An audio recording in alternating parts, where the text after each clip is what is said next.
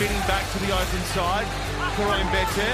Lovely ball here for Simon, who's quick. Pete Simon looking for Karim Betcher. Back to Simon. Oh, that is wonderful. That is wild. That is amazing from the Wallabies. Welcome to Pick and Drive Rugby, where the People's Podcast, providing a platform for rugby lovers to come together and support the game that's played in heaven. Match reviews, player interviews, quality rugby chat that is consistent and positive. We do it all for you, our dear listeners. I'm your host, Ando, and with me is Mitch Howdy. and Rev. G'day. Love how the delay on StreamYard works so well for that. Absolutely love it. All right. So tonight we have an awesome, awesome episode planned. Um, if you haven't guessed, either from the title of the pod or the fact that we have Rev here, we are doing the Queensland Reds season preview for 2023. Rev, just at the top of the show, um, where are the Reds going to finish in Super Rugby Pacific this year? Very hard to say. It's either first or seventh, depending on which part of me you're asking. But, Okay, brilliant. Let, us say somewhere around there. So, somewhere between first and seventh. That is a quality insight that we bring you here for. So thanks, mate. Um, now we are going to be touching on four things: a massive announcement for women's rugby and the future of women's rugby in Australia has just come out on Saturday from Rugby Australia. So we're going to touch on that. Before we move into some Reds based trivia that Mitch has prepared from a fan, I believe. And we're Mhm. going to then go on to the absolute demolishing that the Waratahs uh, uh, inflicted upon the Queensland Reds in their trial match. Um, just sent them home packing from the Santos Festival of Rugby up north in Narrabri, and then moving on to the Reds season preview. Um, Rev, how does that all sound for what we're going to be covering, mate? One of the points seemed a little bit like there might have been some blurring of lines, but uh, it sounds good. I'm keen to dive in. That's true. That's true. Um, Mitch didn't prepare much of the trivia. You're right. It was mostly a fan. Uh, so, a couple of other things before we get started is um, don't forget to join us on the Discord server. So, we have a wonderful community of rugby fans that have joined on to have a chat about all things rugby and non rugby. Lots of places for everyone there to find their niche and find people to chat to and engage with. The uh, during the, what's the right word? Um, the the match threads that are put up provide awesome live commentary and discussion of the games as they're being played. Get involved. Go to any of our social platforms and check in our bios, and you can get the Discord link there. Now, lastly, we want to do a massive shout out to all of the absolute legends that have been supporting the podcast on ko-fi.com. Thank you very much. It means that we can be doing this week in, week out, getting opportunities to go down to Super Round later in the well, uh, beginning of next month, have interviews with players, and get you more rugby content out there. So please, if you love the pod and you love what we do, please consider subscribing on ko-fi.com slash pick and drive rugby. You can either do a one-off um, support or you can do an ongoing monthly support, be ongoing monthly supporter. We would hugely appreciate it. But either way, that's enough plugging things. Let's get into the show and chat about women's rugby. Boys, are we ready for this? We are. Let's do Let's it. go. Let's go.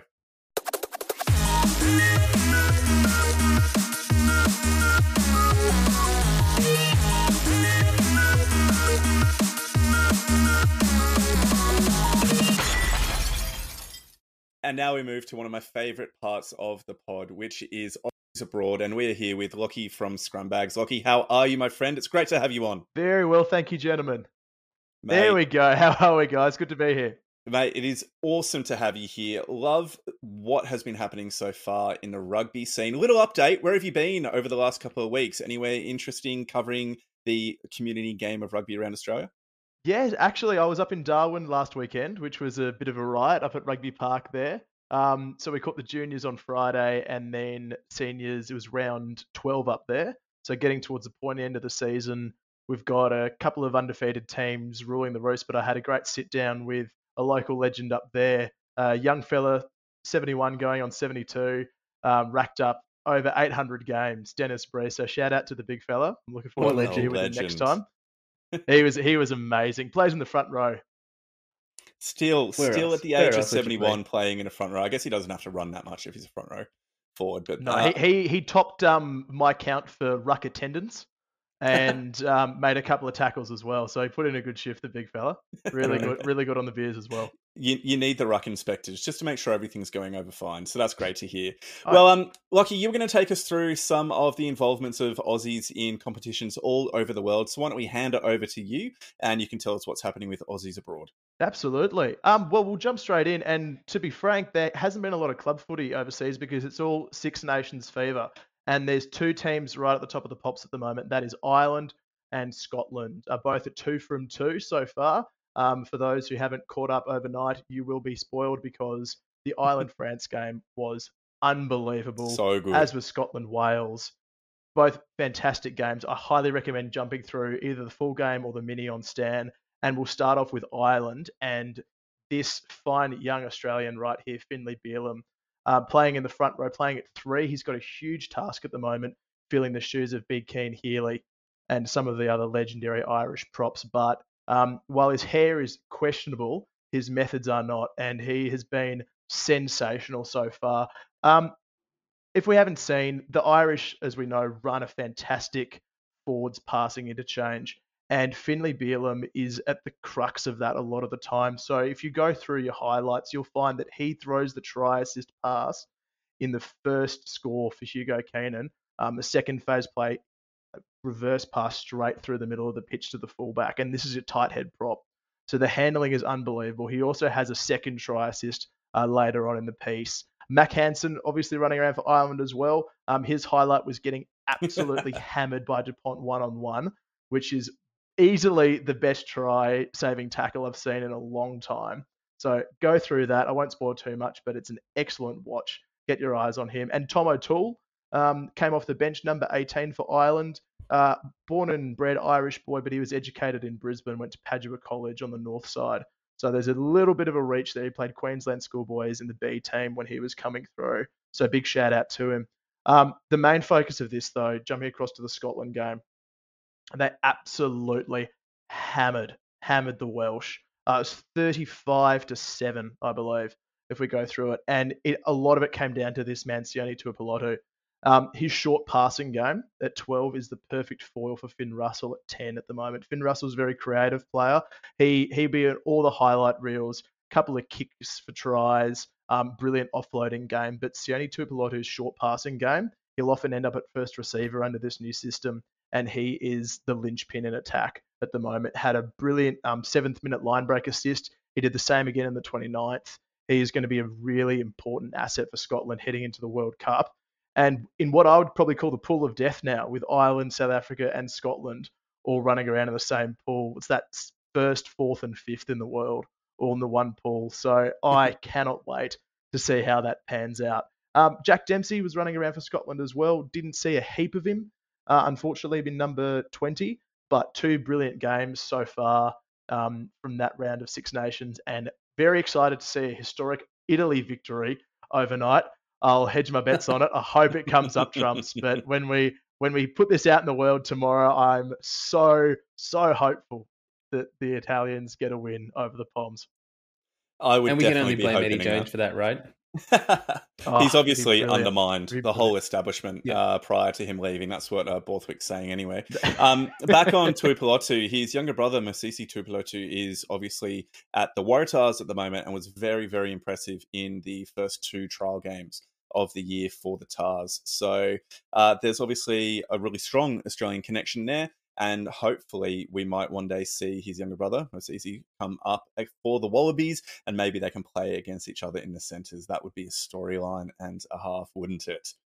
Oh, it'd be brilliant. It'd be just like the Alaalatoa boys going at it for Australia Samoa. It'd be a brilliant thing to see. And I honestly thought when I was watching the uh, Reds Tars trial, which I know you guys are going to jump into, I thought it was Izzy Perese from the Yeah. back when I first saw him. He's this huge, bulky centre and still moves really well laterally. So I, I really hope we can keep um, the younger in Australia for a little bit longer, um, preferably in a Reds jersey. But you know we'll keep him. If it's Tars, so be it we'll see how it all rolls out. Um, but in the in the broader scheme of overseas footy, there's not a lot going on in clubland abroad. In the Premier 15s for some of our Wallaroos girls, we've still got Exeter in second, and um, the Quins are equal third. So that's most of our contingent. We've also got Annabelle Codey, who's just jumped on with Loughborough Lightning. Um, and they're running a little further down the ladder. So more on that probably the next time I jump on, and hopefully we'll have a bit on Super Rugby Aupiki uh, the next time as well. They're two weeks out from their first game. And I know we'll be keeping an eye on Sarah Naiqama and Georgia Cormick as they run around for Matatu as well. A uh, bit of focus overseas as well for the States. Um, the MLR is kicking off next weekend with a new club, Chicago Hounds, coming in to sort of soften the blow from those two teams that got uh, canned in interesting circumstances, mm-hmm. the Giltinis and the Gilgronis, uh, to put it lightly. Um, so we're keen to see, which is basically half an Australian Super Rugby extended squad over at Chicago Hounds running around. And there'll be a new team in 2024 for those who haven't picked up yet. Miami is going to have a franchise in the new year, and they'll be the Miami Sharks. So expect a lot of Shute Shield, Hospital Cup, Super Fringies jumping over there and joining in the party, which would be good to see. I have seen a little bit of discussion on social media around the. Uh, I wouldn't say legality because I don't. I think legally they're allowed to be called the Sharks, but definitely the Durban Sharks aren't too happy about another rugby team coming up and taking the thunder, saying that they're the only Sharks rugby team that's allowed to be around. So interesting to see if they can get over that and which team can end up being the more successful Sharks team. I'll just set up a partnership, do a bit of a player share. It started happening here in Australia. We've seen some of the Japanese teams and the Aussie teams linking up. In the States, the Utah Warriors have already established a pathway with Stade Toulouse in France for a bit of a partnership and player sharing. So there's no reason you can't tap uh, Siya Kolisi or Eben Etzebeth on the um, shoulder and say, go on, big boy, come play in Miami for a couple of years at the end of your career. Not a bad way exactly. to go. Mate, there are worse places to play rugby, indeed. Well, Lockie, it's been an absolute pleasure. Thank you for the update on all things Aussies abroad. We absolutely love the input that you bring. So thank you so much. Have an awesome time. We can't wait to hear more stories of Aussie rugby around Australia and around the world the next time we have you on. Thanks again. Cheers, guys. Thanks very much. Down in Adelaide this week, we'll be grabbing a couple of feature stories down there with a few SA clubs. So uh, more to come next time I jump on. Very exciting. Fantastic. Catch you, mate. Now, as I mentioned, Rugby Australia came up with a massive announcement that really is a big step forward for the direction of Australian rugby or women's rugby in Australia, I should say. Um, what I might do, boys, because there's a fair bit of info here, uh, I'm going to go through a couple of the main talking points and then get your thoughts and reactions and responses to it. Um, I am just going to preface this whole conversation with saying that I personally want to get somebody involved in women's rugby onto the pod. I'm aware that there's three white guys sitting here talking about women's rugby, so um, I'd really love to hear a different voice within this. But just everyone, please forgive us, and we are going to get someone else to talk about this too. But basically, mm-hmm. for the first time, the women's 15s rugby teams, the Wallaroos, are going to receive centralised part time contracts from Rugby Australia. So up to 35 players will be contracted across three tiers of, um, I guess, selection or contract, three uh, tiers of contracts, where they can be earning between 30,000 to 52,000 per annum for Wallaroos and Super W participation combined in 2023. So those are part-time contracts. Um, in addition to that, every single Super W player will be receiving $4,000 as an absolute minimum from Rugby Australia, with club-based payments on top of that four thousand dollars. So let's say the Tahs play pay a player four thousand dollars for paying. That player will then get eight thousand dollars in total for their Super W uh, participation and season. Um, in addition, there's some other things such as pregnancy and parenting guidelines that have been agreed to in principle, which will uh, be ratified and certified later on. But that's things like uh, player Wallaroos players getting their full contract, even if well, if, if they do fall pregnant, um, and that there will be additional in investment into high performance strength and conditioning, medical performance environments, all those types of things. Okay, I know I just spoke for a lot. There was a lot to go through, and I even skipped a couple of points within there too. But Mitch, what was your immediate takeaway? How did you how how did you feel when this announcement dropped on Saturday morning from RA? Yeah, I think it's a it's a good it's a step in the right direction. And if anyone's been listening to the podcast for the last year and a half, um, particularly when we did our coverage of the Women's World Cup last year, it's something we've been speaking about for a while, just around how RA needed to at least let the fans know what their plans were. Like they've they've come out previously and said that the plan was to become fully professional by 2025, but we needed to know what the stepping stones were to get to that. And so this is uh, the announcement that we've been waiting for, that there is plans afoot, that this is what it is going to look like, that these players will be uh, recompensed or um, given some form of sort of income for their time given to the, the sport of rugby union in 2023, which is a massive step forward from where we've been in, in the past. How much of a step forward is this, Rev? Um, considering that it is part time, that the wages for Super W players aren't a livable wage. So four thousand dollars plus whatever your club pays isn't really enough for the entirety of a Super W season for someone to go full time professional. Um, despite those issues, how important is this? It's so massive, and I think the biggest thing is just for the players, they'll actually feel like you know someone's listening and someone's acting because it's been probably spoken about for a number of years that you know we want to get the ball rolling, we want to get all this um, funding into the game, but sort of talk seemed cheap for a while because other teams from other countries were getting this stuff done, and Australia was just sort of lagging behind. So this is a massive in, uh, injection of money. The one thing that's probably nice just mid-season is that if it just means even a few players, if they're doing shift work or part-time work and take off some of the time from that, especially the younger players, it is a massive change for them. Mm-hmm. Um, but I think the thing that stood out most to me was that parenting and pregnancy guideline. Yep. I was going through sort of the, the Super Rugby socials at the moment just because we're so close to the season starting. And the Chiefs put up this great thing from Super Rugby Aupiki of uh, one of their players who's um, just had two young children. Like most most women are going to be giving birth sometime between 18 and 35, which is also probably their peak physical um, playing career. So like if they're giving up, you know, at least one year minimum where they're, you know, unable to play, probably longer. The fact that these players actually have the capacity to get paid during that time is massive. So I think this is a really, really important step. Um, and not the finished product, but such an important step. Yeah, and even in addition to that, there one of one of the comments or provisions that I didn't make before was that there's actually going to be additional provisions for meals at training sessions and a contribution towards childcare for players with children up to the age of 12, which is just absolutely massive. Now, in no way am I in a similar condition because I've got two young kids, but I understand the challenge that can be trying to juggle different commitments and childcare opportunities when you have young children and i'm not a professional rugby player. So i imagine that that must be such a difficulty for the women within super w within super rugby Aupiki as well um, and it's just a wonderful wonderful thing that they are uh, trying to do. Now the thing that kind of excites me about this whole release is that it's not as though this is something that is continuing or is um set in stone now for the next three years there was no clear indication from what I saw that this is only going to this is the all that's going to be happening. So mm. the notification or the media release indicates that this is um, it's the first step of a staged increase in investment over the next five years. So the first step, and that that to me is really exciting. Um, I really wish, kind of what Mitch you were saying before, that there was a little bit more of an indication of what areas will be stepping up and ramping up over yeah. over the next four years after this next twelve months is done. But perhaps um, Rugby Australia just seeing what their financial situation is at the end of this Super Rugby year and how much money they um, can be funding or re requisitioning to be able to push into the um, women's game. It, it's it's a hard one to do. I, I, want women's rugby to be getting far more money, but Rugby Australia is basically broke.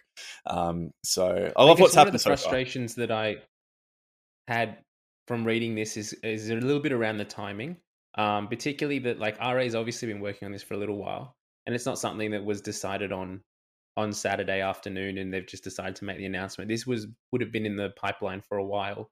Uh, but when you look at the players who are now playing overseas, like some of our top Wallaroos players have gone overseas to chase some some form of either like when we spoke to Emily Chancellor last year, she was saying she's not doing it for the money. She's basically getting paid just enough to sort of survive. She's not making any savings from being over in Europe. Um, it's more the fact that they can play more rugby than seven weeks in Super W.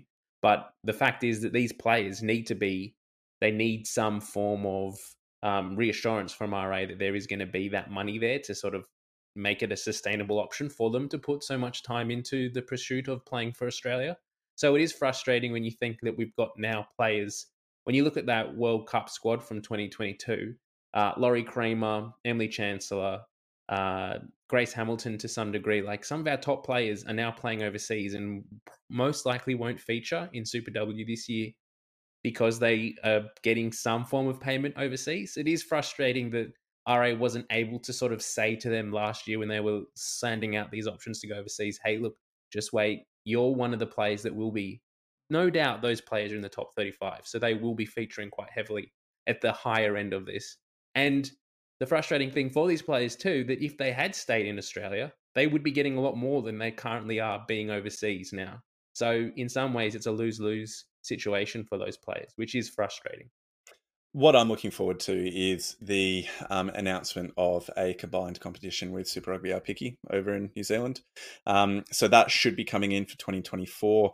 And my hope is that we'll see uh, the expansion of the number of matches within the competition as well uh, within that, because we just need more games under the belt for these women.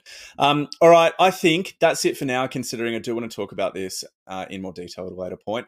But for now, Mitch, you're going to be taking over and running us through some trivia about the Reds for tonight. Is that correct? Uh, are we doing it now? I thought we were doing it right at the beginning of the Reds preview, but we can do it now if it fits now. Uh, let's do it now because we're then going to go into trials, which will move well into the preview. So let's jump into it now, my friend. Okay, cool. So uh, this is a segment that has been suggested by one of our fans. So Damien Wren on Twitter uh, got in touch and suggested this one for the Reds. So thanks, Damien. This is a great shout, and uh, I'm looking forward to seeing how you both go answering this question. So this is Nervous similar already. to what we did, similar to what we did a few weeks ago. when We did the Western Force, and so what Damien wants to know is how many players from the 23, uh, the 2011 Queensland Reds winning team can we name? So um, we'll change the format a little bit to what we did last time. We'll go back and forth. We'll get uh, ideally five players each. You can name five players. We'll start with Rev. We'll go to Ando, back and forth, um, and we can hopefully get at least ten names from that 2011 Queensland Reds title-winning team. Good. You know what? Yep. Okay. I think I could name the whole 22. I, I I hope you could, and I do think you could. Yep. I think I'd Oh. have a fair bit of the back line. Yeah, I think I'd. I, I wouldn't have all 23. I would probably have about 16 or 17 of the players. But um, why don't we start off and then Rev can just flex on me afterwards? So how do you want to do it then? Do you want to do back and forth, or do you want to just give it a? a Let's do back and forth until I run out. Back and forth until I get something wrong and run out. Shall we start with Ando then? Yeah, right. If So Red's I'll, got this in the bag. okay, I'll start at 15, and it was Johnny Lance. Doesn't have to be in order. Doesn't have to be in order. Twenty-three players Yeah. um, from that finals team. I'm starting at 15. Anyone. Johnny Who Lance. going with? Johnny Lance. Yep. okay. Uh, let's keep it in order. Let's keep it in order. Um, right wing would be Rod Davies. Yep. Beautiful. Then it was um, Fainga'a at 13. So that is Anthony Fainga'a. Beautiful. And Benny Tapuai at 12. Lovely. Love the work. Um, Digby Ioane was on the other wing. So that's 11. Perfect. And Quade at 10, obviously. Yeah, and Will Genia at 9. So that's easy. Nice. Um, they had a lot of good back rowers this year, but um, it would have been Radike Samo at 8. It was perfect. Crap, who played 7? Um, oh, he had the crazy hair. He had the really long, crazy blonde hair. Um, uh, Beau Robinson. Beau Robinson. Beau Robinson. Lovely. Yep. Uh, and Higgers at 6. Scott Higginbotham. Perfect. This is too easy. So Too Yeah. easy. Lock's I thought this would be easy. James Horwill. Lovely. And uh, everyone's favourite Rob Simmons partnering it. I thought he played Yep. for the Tars, mate, not the Reds. Anyway, um, then front row. I always forget which side they're always on. Um, Greg Holmes. Yeah, Greg Holmes. I don't know if he's he one was or three. I always forget. Okay, He so he was three. Yep. and uh, Saia Fainga'a at hooker. Lovely. God. Who was the other prop? Who's the last one? Who was the other prop? Um. Yeah, look, I've got absolutely no idea. I can't remember who the other prop was. I'm pretty proud of how I've done Uh, so far. All right, Rev. All right, Yeah. Amber, can you name someone else from the 23 then? Um, uh, Jake Schatz. Jake Schatz was one of the other back rowers. Lovely. yep. All right. So, Rev, who was the prop I was missing? Uh, loose head prop would have been Ben Daley because I think Slipper was injured. He had the Yep, headgear. He had the different coloured headgear, didn't he? Yeah, Yeah. Okay. Yep. Um, Liam Gill didn't start, so he was on the bench. So Liam Gill as the other Lucy. He was. Yep. Um, James Hanson would have been the reserve hooker. Yes. Who, who was the backup scrum half? Uh, that's quite playing. surprising. He's still playing. Who it was? He's Yep. still playing in Super Rugby this year. In my head, I'm going through the different. I don't think Ando's going to get it. I don't think Ando realizes that he even played for the Reds. Ian Prior. It is, Nice. yes. Get in. Okay, I think I'm done. Um, I'm pretty sure I don't know anybody else. Um, who else? So Go for is there only three other reserves to name? Uh, yes, there are. Because we we would have only had. Was, I think it was only 22 in 2011. We only have one. Yes, prop. it was So, actually. Yeah, you're right. Yeah. Um, Guy Shepherdson as the other reserve prop, well, as the Mhm. reserve prop.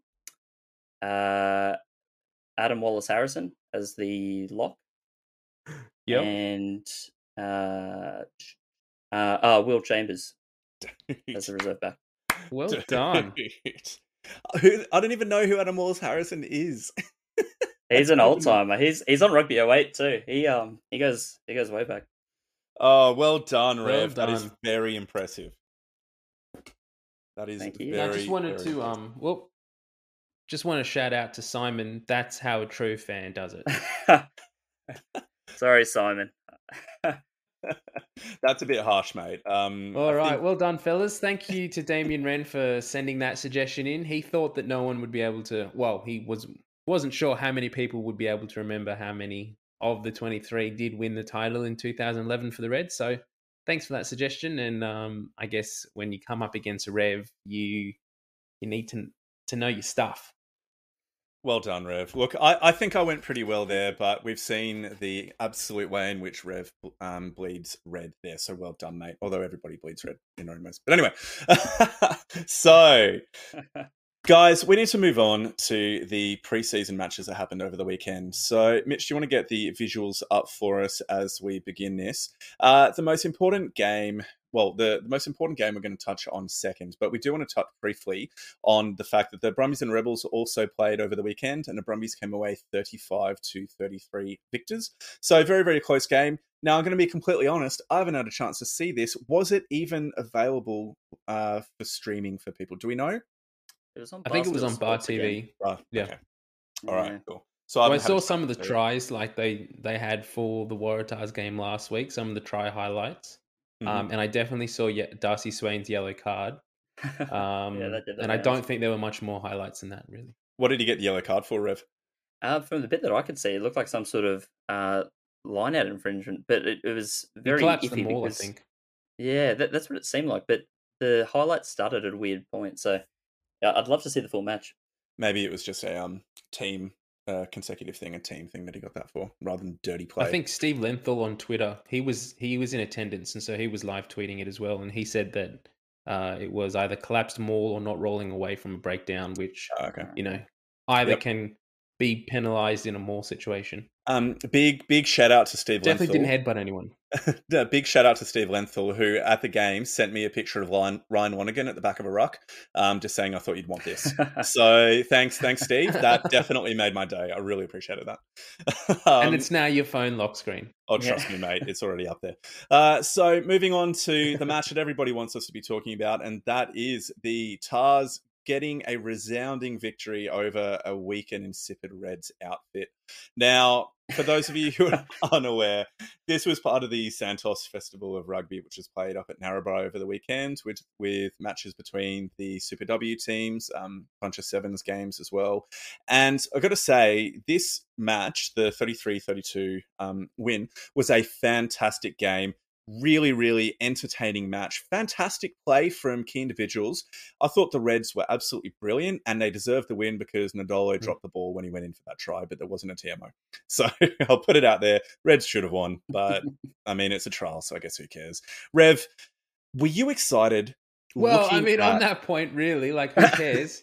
Definitely the Waratahs do because they came away with seven thousand dollars. True, true. Okay, cool. Seven. I wonder, do, do they say what they're going to do with that money? I'd love to see they might give it away to a couple of schools for, rug, for their rugby program or something like that. I did hear they were talking about funding an independent podcast that puts out pretty good content on YouTube Hey. and, and um, Get and involved. whatnot. So That was good. I did enjoy the commentators regularly saying pick and drive instead of pick and go.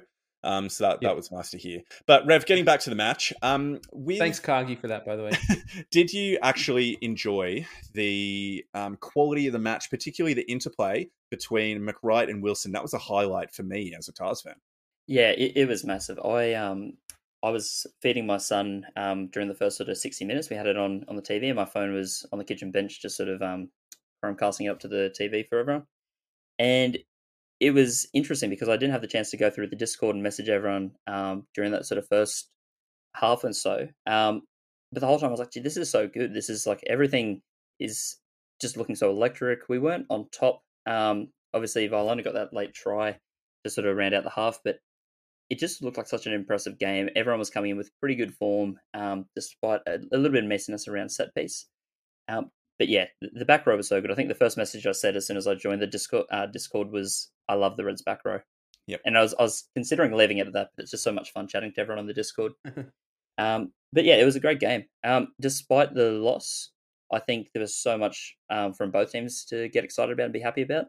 It probably showed the gap between everyone's, um, you know, first team players and their sort of reserve slash the wider squad players. But it was such an impressive hit out, and I think both teams would be coming away with a fair few positives, and a lot of players that probably pushed their their considerations up a little bit higher in the pecking order. Yep. There was, for me, just this amazing level of energy coming from Fraser McReight in particular. The way in which he was running off the hips of the main ball carrier as they're going through the tackle, he must have had, must have received maybe three or four really significant little pop passes through the tackle that he was just running onto the ball with such pace that it turned it into immediate break and goal scoring, or try scoring opportunities that they were able to convert a couple of times for some absolutely incredible tries. Like that break that he passed it in uh, to inside to Uru, who passed it out back out outside again to Wilson, who ran in under the post. There was just some absolutely incredible moments, and Fraser McReight looked amazing. Charlie Gamble brought him down with an incredible tackle from behind to save a try at one point in this early on in the second half. The the quality of play from some of the individuals was amazing and great to watch. Mitch, who were a couple of players that stood out to you from watching the game? I guess if we, you know, some of the Wallabies players that we expected to perform well did. So Harry Wilson, Fraser McReight, um, Jock Campbell. Well, it's not Jock Campbell; he didn't play. Uh, Tate McDermott. They all had big involvements for the Reds. Uh, for the Waratahs, we had big involvements from. Um, uh, just had a mind blank. Um, what's his name on the screen? Uh, Jed Um, Holloway. Jed Hall. That's it. I'm saying Ned Hanigan, but I, I know it's not Ned, and I know he got injured quite early on, so he didn't have much involvement. But um, if we talk about some of the players who were sort of taking this opportunity to really step up and show their wares on this level, I thought that the uh, young signing Max Jorgensen uh, for the Waratahs was quite impressive out out wide. He did really well. Um, for the Queensland Reds, Tom Lynagh played really well at 10 Mm. as, as well and had some good involvements. Floyd Aubrey as well had a bit of a, a uh, I, I, I guess you'd say like a, a flip flop sort of game. Like he'd do something really good and then he'd drop a ball that led to a try. He'd then make a break and look really good again, and then he'd drop the ball and try and offload it. So he had some good involvements, but he was clearly showing that he just doesn't have that polish yet at this level to really sort of finish Yep. things off. But he's definitely got the energy and the the drive to be a, a big player coming Yep. up soon. Rev, looking at it from a broader team approach, how happy were you with the quality of the overall performance, and where do you think the Reds? Uh, what what were you happy about with how the Reds performed as a team? I think the Reds continued to do really well with their link work in the forwards. I think the locks and the back rows work really well as a unit. Um, and it kind of stems to the point that Thorn's kept the majority of this team together for quite a while now, and there's not too many new faces, or at least in that starting team. We had Smith, Uru, Wright, McReight, and Wilson. They've been you know, in the Red squad for the last four years altogether, so it's been pretty handy. Uh, the back line looked pretty good um, when they started with the ball, or if they had the opportunities. Like on counter, there were a few issues, uh, as Mitch brought up with Floyd Aubrey, and Patai had a few chances that he sort of dropped it cold too. But I thought the way that um, Lynagh was able to link it to the centres, Mm. um, Isaac Henry and Josh Flook had awesome games. And the reserve front row, I thought actually did quite well. Um, when it was Peni Ravai, uh, Richie Asiata, and um, Francis Sula Siaosi, they, they did pretty well as a combo, but there was just still a few teething issues with the starting team. So I'm I'm keen to see how they can rectify that because uh, as we'll get into with the proper preview, the front row poses a lot of question marks for the Reds. Mitch, looking at the Waratahs, what were some of the elements that you were happy with their performance as a team? Yeah, they look really strong. I mean, that's something that, you know, we've heard a fair bit in this preseason that a lot of the players have bulked up, but really that first 15 minutes, they looked strong. They looked fit. They were really, really fast up on the attack. They were really strong and dominant in the breakdown. And the Reds were on the back foot for a long, um, a lot, a lot of that first sort of 20 minutes.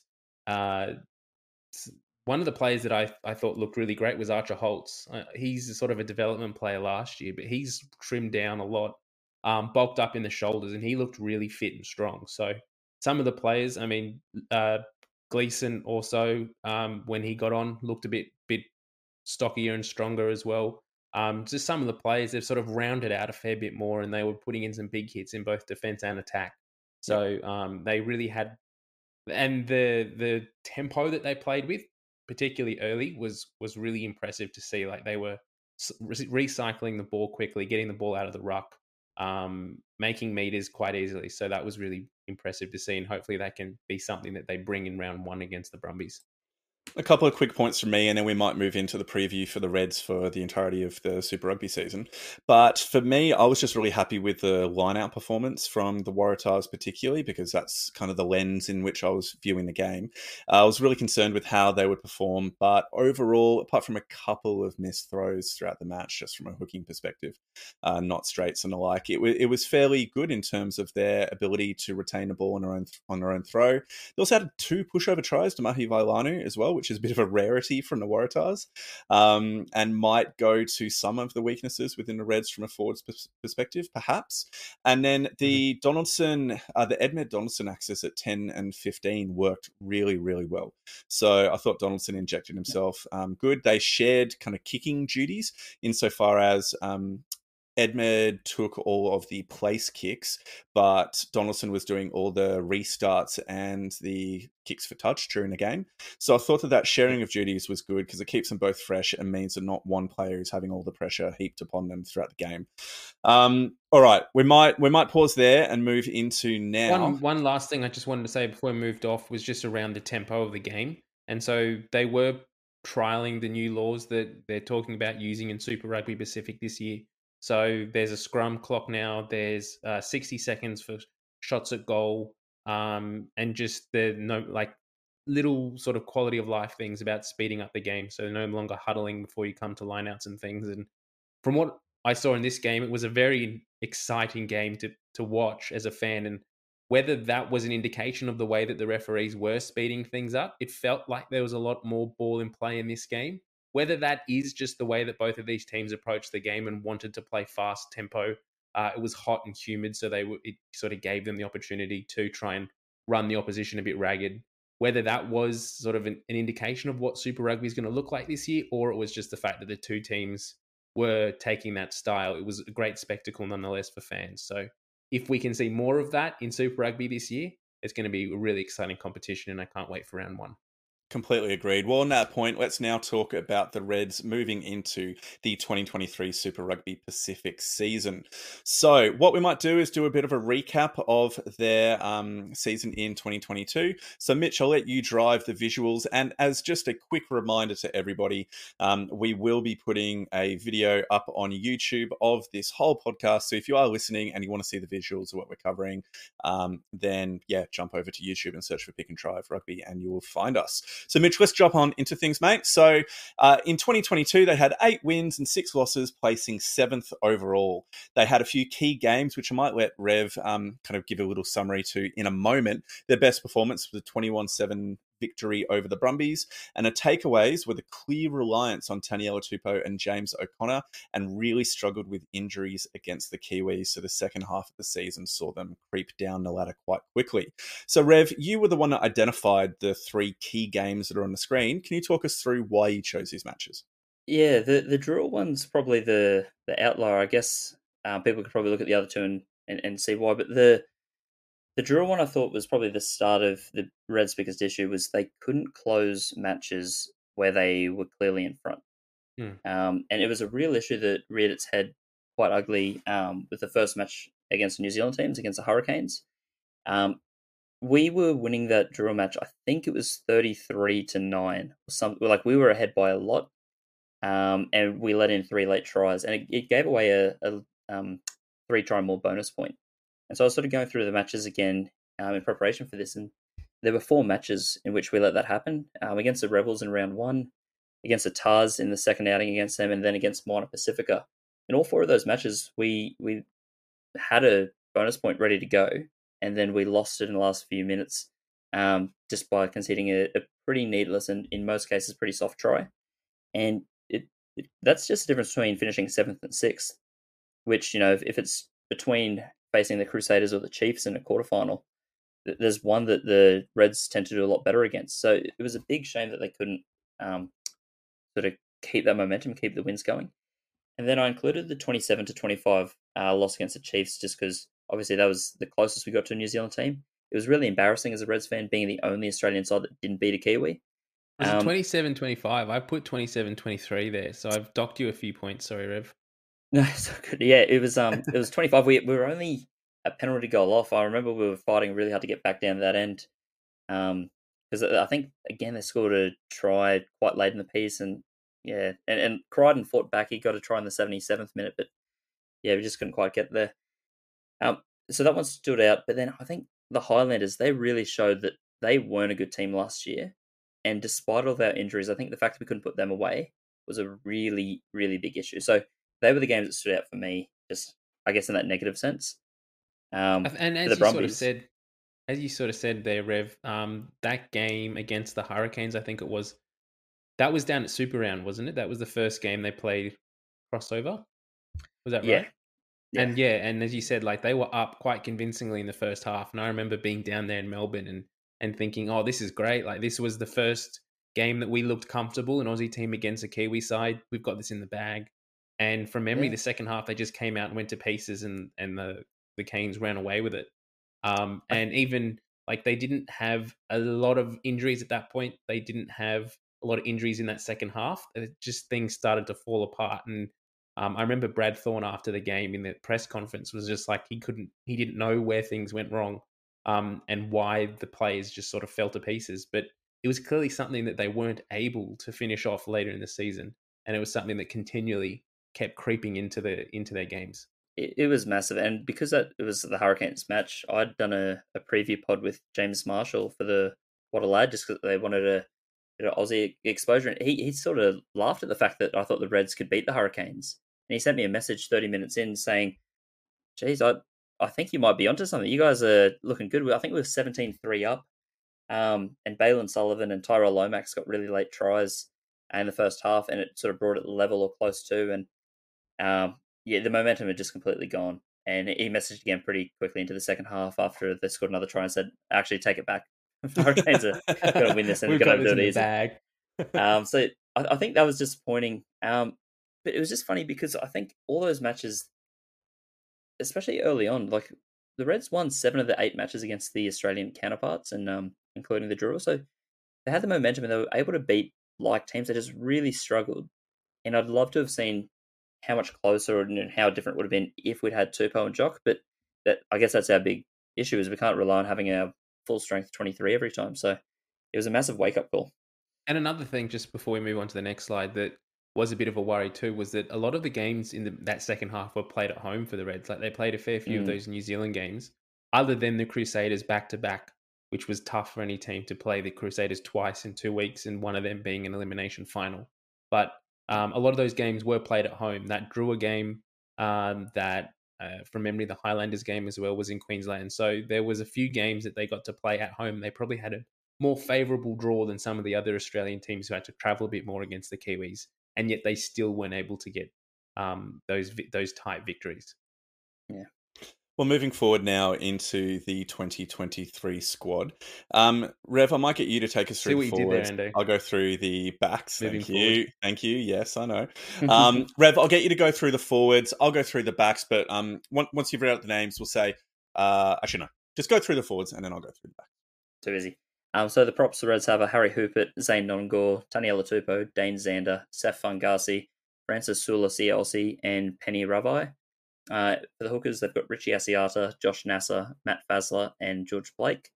In the locks, they've got Angus Blyth and brother Wilson Blyth, Lopeti Faifua, Ryan Smith, Luke Jones, and Connor Vest. Uh, and then in the back row, Fraser McReight, Seru Uru, Harry Wilson, Liam Wright, Connor Anderson, and Keynan Tauakipulu. Then moving now into the backs, please, Mitch. Uh, scrum halves, Spencer Jeans, Tate McDermott and Kalani Thomas. Fly halves, Lawson Creighton, Tom Lynagh, James O'Connor. Centres, Josh Flook, Isaac Henry and Hunter Paisami. Outside backs, Jock Campbell, Filipo Daugunu, Mac, Mac Grealy, Jordan Petaia, Suliasi Vunivalu and Floyd Aubrey.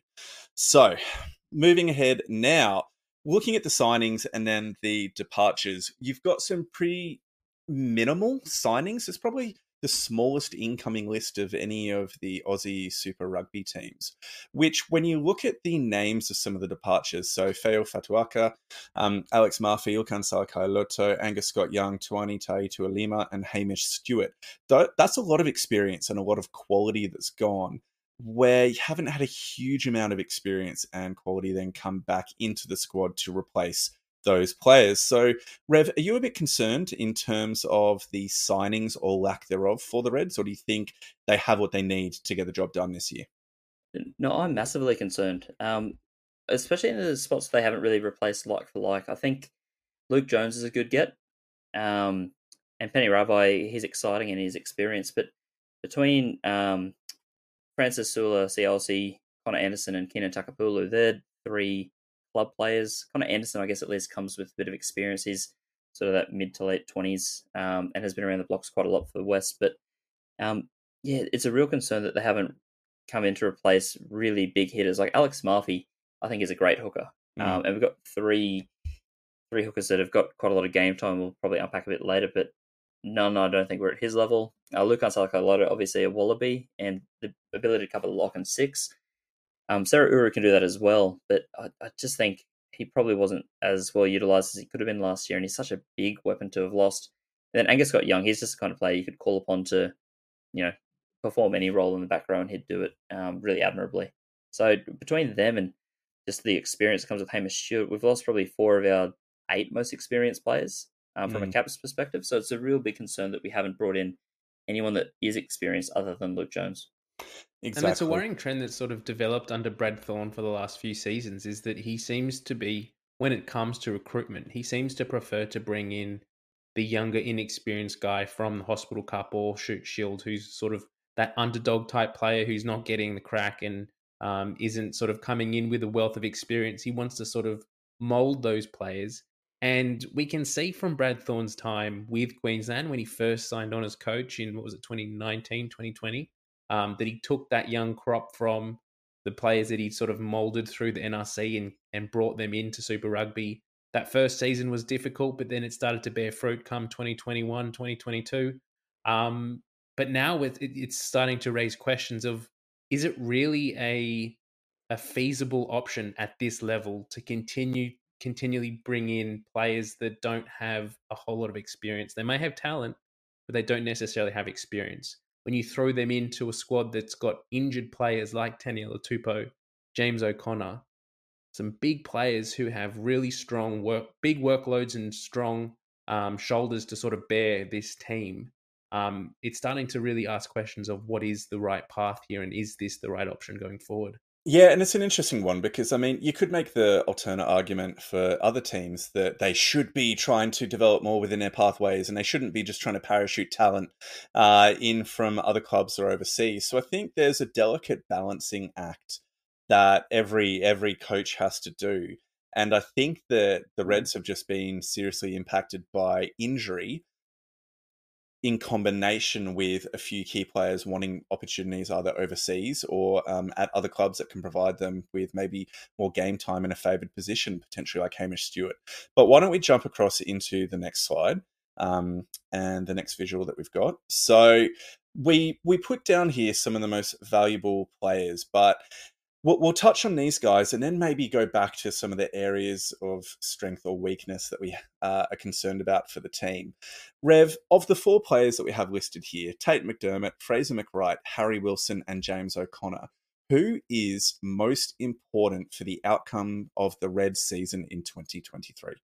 It, it's tough when all four of them are quite um, influential players, but I think it does have to be James O'Connor just based off the the gulf between him and his um, next in line.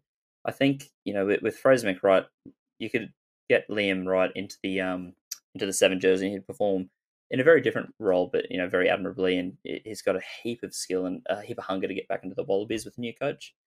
Um, Tate McDermott is super exciting, but you know Kalani Thomas on his day can do quite well, and Spencer Jeans when he gets back from his injury is a really sharp kicker. He's got a nice pass on him, and Harry Wilson can be uh, replaced with Seru Uru eight if needed. But James O'Connor, I, I just think there is quite a big gap. Um, and we saw that with Lawson Creighton last year. Mm. He did a really, really tough job of coming in um, without having been trusted the 10 jersey beforehand, um, just with bit part minutes off the bench. And, you know, had, had to come against the New Zealand Super Rugby sides who have pretty experienced teams and, and flankers that are more than happy to race up and put him under pressure. So I think James O'Connor just has that level head. If he's healthy the whole season, it's so massive because he was, you know, leading point scorer for 2020 and 2021 in the Super Rugby AU. Um, I think during the Super Rugby seasons, he's been the most informed fly half. Um, you know, I'd love to see him get the chance to play all season again and, and really press a claim for that Wallabies spot. Yeah, and that's that's one of the really big points of what are his Wallaby aspirations this year? I mean, obviously he'd be wanting to make the squad, but he's going to have to stay injury free and be in incredible form to force his way in at this late stage, considering he um, was pretty much out of the picture last year. Mitch, of the three remaining players, Tate, Fraser, and Harry, which one of those, as the second most valuable, do you think takes the yeah, I guess building You know on what what. Rev just said. Yeah, I guess building on what Rev just said, like Harry Wilson and Fraser McReight, there is serviceable players that can replace them if they are injured. And there's that back row for the Reds is probably the position or the area of development for the Reds where they've got a fair bit of talent there. Um, Tate McDermott for me is that player that should he get injured and not play big minutes for them this year, they're going to struggle. And that's not to say that the replacement scrum halves aren't good, um, but they just don't have the experience that Tate McDermott has. And we have we saw that in 2022 that Tate McDermott was not just that player that was sparking things on the field for the team around him, but he was also the captain when James O'Connor wasn't available, and so he was that player on the field that was giving direction to to the players around him and and keeping the, the level head and keeping things calm. And he was really influential in their victories early on against the Australian teams. Um, and I think it sort of got a little bit ahead of him when it got later in the season and some of the other players and some of the other leaders in the team got injured as well. Um, he also, I think he picked up an injury or two through the second half of the season as well, didn't he? For the Reds, or did he feature quite heavily? I can't remember against the Kiwis. I believe he didn't. And this was Tate, right? I don't think he had an injury at the latter part Yeah. of the season. I think he was. I think he was fine. Rev, am I right? Re- Tate, hammy? Yeah, Tate played the majority of the matches, so he did have that combination with Creighton. It was just, um, yeah, I think Paisami did miss a few as well, so you missed that sort of Yeah. 10-12 axis, which was pretty, um, pretty damning. Mm, mm. All right. Well, shifting ahead now to our look into what we think 2023 will be for the Reds. Now, strengths, weaknesses, and final placing. Strengths, we think there's a lot of great continuity from last year's squad, particularly in the back row, particularly in some of the outside backs as well. There's some really, really good quality players that they've managed to keep on, um, keep a hold of for the last few years and are growing in um, age, in physicality, in combinations, experience, and all that jazz. So, really, really great squad. They have an exciting back line and back row, but from a weaknesses perspective, the tight five depth is really concerning, um, particularly within the front row.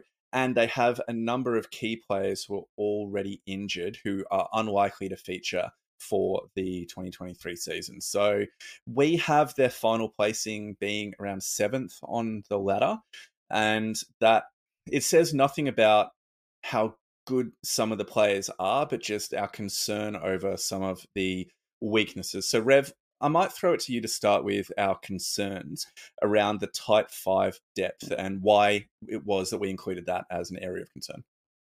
Yeah, the, the tight five is just interesting because I was looking at the teams we used last year, and you know, in the 15 matches, um, Feao Fotuaika was used in 14 of them. He's no longer with us.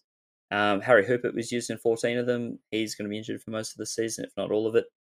Um, Taniela Tupou was used in nine of them because he had his own injury concerns last year, but again, he won't be available. Um, one of the concerning things is it's impossible for us to name a starting front row this year that was the same as any of the ones we used last year.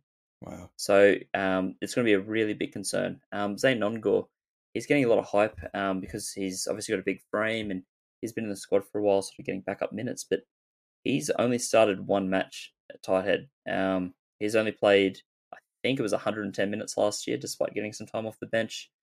Um, Dane Zander was probably our our go to uh, loose head. He was starting, I think, seven of the first eight matches or so before his red card, and he, he had a few matches banned. But it, it's massive that we've got such a big drop off. Um, and then we lose Alex Mafi as well, who was our best hooker despite not playing much. It's just going to be interesting. I don't think any of our hookers have played. I think Faessler's played the most with about twelve matches at hooker.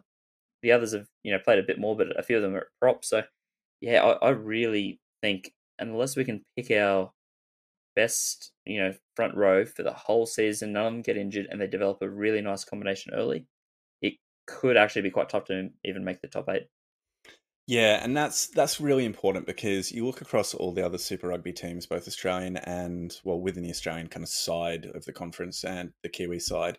Um, the front rows are actually a bit of an area of strength across a lot of the teams, and we all know like just the normal stereotypical thing of the games are won up front, where the tight five matters so much. Luke Jones is under a small minor injury cloud. I think Angus Blyth um, was also injured for Ryan this Smith. match. Ryan Smith. in the trial. Yeah, He did came Ryan off Smith? with a stinger. It looked like. Yeah, and where was Blyth within the match? Was he injured as well? He didn't make the match. He had a syndesmosis injury, and I think he's going to miss the first sort of three or four weeks. Apparently, Yeah, so there's another one of the locking options gone. And so when we when we Yeah. go through all those options, I mean, there's a really a bit of a de- a lack of depth within the locking position of experienced players. Like there are, there are players that can fill in there without a, without a doubt, but similar to the Tahs within the locks, once you go past the first couple of players, if they cop an injury, like Ned Hanigan may well be out for a few weeks with what looked like a pretty bad tackle from um Dane Zander actually after like not not ripping reckless, attacking him but it, it actually did look a bit reckless the way that he came around the side and then um kind of folded Hanigan over backwards um Hanigan might well be out so that's that's tough for the Tahs I'm worried that the Reds are going to have the same Well, I guess the only the only hope is that he he actually walked off the field and he was sitting on the side of the field with no ice on his knee. So Yeah. it did seem a bit more precautionary than a, a full on injury, and he wasn't on crutches at the end of the game. So at least that's helped. Hopeful. We'll see. Back to the Reds now, though. Back to the Reds. Um, so we've got their finals, um, final place being at seventh. I think that that is pretty fair. Rev, you mentioned jokingly at the start that somewhere between first and seventh would be would be your goal. Do you realistically think that they can be getting any higher than maybe seventh throughout this season? I think a lot would have to align. I don't think, just given the current injuries, given the the fixtures, which I'll, I'll get into, but I don't think they could finish in the top four. Hmm. I think if everything went really well, they could probably finish fifth or sixth. Um, looking through their um, the season they've got ahead for them, they're playing Moana Pacifica in Samoa. They've got the match um, that's going to be over there, so that's a massive task. There's going to be a lot of emotion there. Um, they've, I think they've got Fiji in Fiji as well. They've got Crusaders and Blues at home, so the two best teams in the comp at home, um, which you know will be quite hard to get wins there. Uh, meaning they have to travel for the matches against the Chiefs and Highlanders, and their other match against the Hurricanes is not at Suncorp, it's at Townsville. So they're yeah, just the structure of the matches they've got doesn't really lend themselves to a lot of I guess, expected wins or those 50 50 calls. Mm. Um, so, yeah, I, I, think they are better on paper than the teams sort of ranked 12th to um, 9th. It, would, it really would be the Highlanders or maybe maybe Drua or someone having a breakout season. So I think they should make the top eight, but yeah, at the moment it's hard to see them going above seventh. I, I think, yeah, with my most red tinted glasses, I could say sixth. Fair enough. Fair enough. And Mitch, um, if we talk out some of the strengths, what are you most excited for from this Reds team for 2023? Well, one of the things that we saw in that trial game against the Waratahs this week was that they were playing almost a Kiwi style of attack or counter attack. They they liked Harry Wilson, Fraser McReight in the middle of the field were making breaks and um, supporting each other really well, but they also were throwing the ball around quite well and getting the ball out wide and and capitalizing on the mistakes that the Waratahs were making. Mm. So I think if one area that they if that is anything to go by and it is a trial game, so you you know you take it as with a pinch of salt, but if that's one thing that this Reds team potentially could look to do this year is to to play a fast up tempo style of game. They have a very mobile back row. They've got they don't have without Taniela Tupou playing, they don't have the biggest um, forward pack, so they're quite a mobile pack. Um, and their backs as well, uh, uh, they have talent. They've got the ability to break the line. Sully on the wing, um, Jordan Petaia on the other, or fullback wherever he sort of slots in they have the ability to break the line and to distribute the ball quickly. So I think if they can play that sort of counter attack style that we know the Kiwis are so good at, and they can do it well, they may be able to sh- to do enough to sort of get some good wins against some of the sort of the lower half of the comp, the Moana Pacifica, the Fijian and Drua, some of the um, Australian teams, and that might be enough just to scrape them through into that sixth or fifth place. Um, but then, yeah, as Rev sort of said before, when you come up against the teams like the Blues and the Crusaders, who have that mobile ability, but also have a big, strong pack that are able to push you around in set piece, I think that's where they're going to struggle. Yeah, I think so.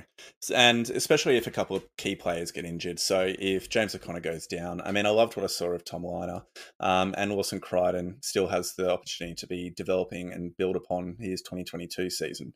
But if either of them are coming up against the Kiwi teams or the um, the, the bigger ones, particularly like the Crusaders or the Blues, I think the Reds are going to be in for a tough time up against those big big teams. But either way, I genuinely am hoping for a really really strong season from the Reds. I was super excited after that trial game. I've got to say that was a wonderful game of rugby. And if anybody hasn't actually watched the um, Tahs versus Reds trial, go back and watch it. It's on Stan, and it is a really really entertaining game positive rugby from both teams. Some wonderful tries scored from both teams. Um, it, it, was a great game. Good, good for a neutral. Good for um, both the Reds because they know they should have won, and the Waratahs because we did win, even if it was slightly fortuitous in the end. Um, so everybody can be happy in their own way, and isn't that what everyone wants in rugby? Everyone to be happy except the English.